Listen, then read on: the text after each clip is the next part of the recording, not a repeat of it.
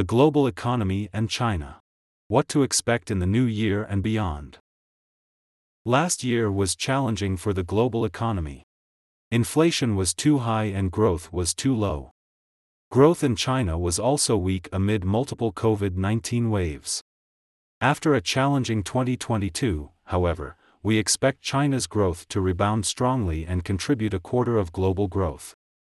China's rebound is welcome amid slowing global growth.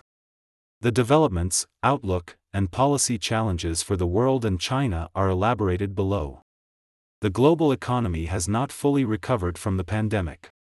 Last year, global GDP was still some 3.5% below our pre pandemic forecast. Rather than making up lost ground, the global economy fell further behind in 2022.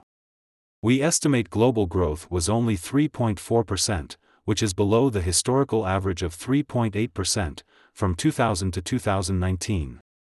Two key factors behind this are rising inflation and the slowdown in China. First, rising inflation.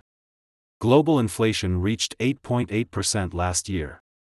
In response, central banks around the world tightened monetary policy to tame inflation. This is the right policy and is working. Thus, we forecast inflation to steadily fall to 4.3% in 2024. Tighter monetary policy works, however, by slowing the economy. This is one reason we expect global growth this year to be even worse than last year. Specifically, to fall to 2.9% in 2023, before rising modestly to 3.1% in 2024. But historical experience is clear. Price stability is a precondition for sustainable growth.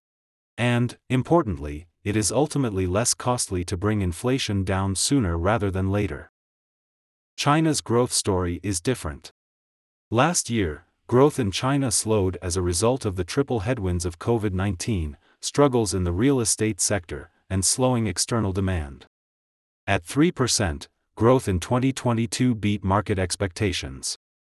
In contrast to the global outlook, we expect a sharp rebound in China this year. We forecast growth to rise to 5.2%, notwithstanding slower external demand and continued challenges in the real estate sector. The key development is the faster than expected change in COVID 19 policies and subsiding COVID 19 waves that are fueling a resumption in economic activity uncertainty around the outlook is higher than usual. Key risks relate to COVID 19 and real estate. Regarding real estate, the challenge is to continue to bring the housing market more in balance, while, at the same time, preventing a disorderly adjustment.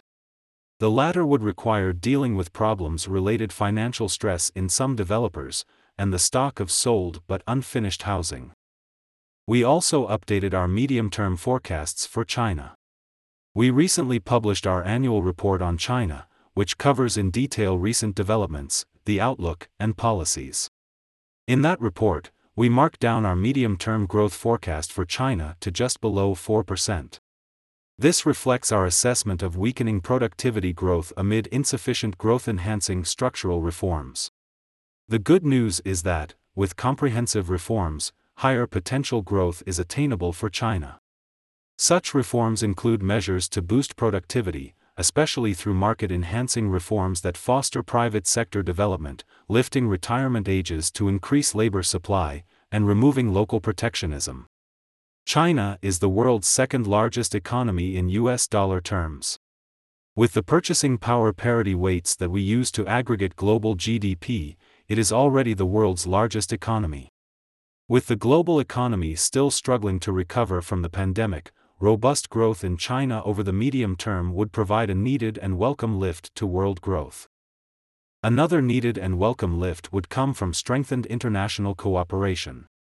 The world economy is at a much greater risk of fragmentation, that could undo decades of progress from economic integration.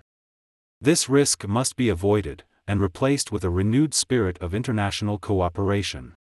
In the economic sphere, three priorities for cooperation are trade, debt, and climate action.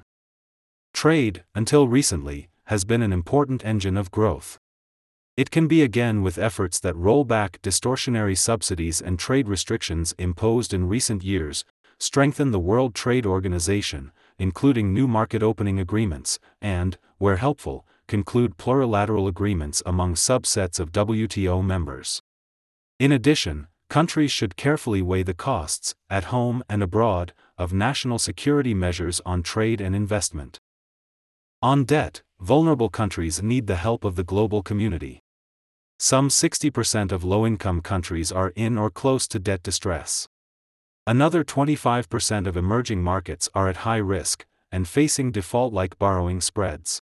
We have seen progress in this area, including agreement on the G20 Common Framework for Debt Treatment. Making the process more certain and faster would serve the interest of both creditors and debtors. Last but not least, is climate action. Collective action is vital to address the climate crisis. The COP27 agreement to set up a loss and damage fund for the most vulnerable countries shows progress is possible. More is needed to speed the green transition, including countries swiftly implementing creditable mitigation policies, international coordination on carbon pricing or equivalent policies, and global cooperation to build resilience. Editor's Note Steven Alan Barnett is the International Monetary Fund's senior resident representative in China. The article reflects the author's opinions, and not necessarily the views of CGTN.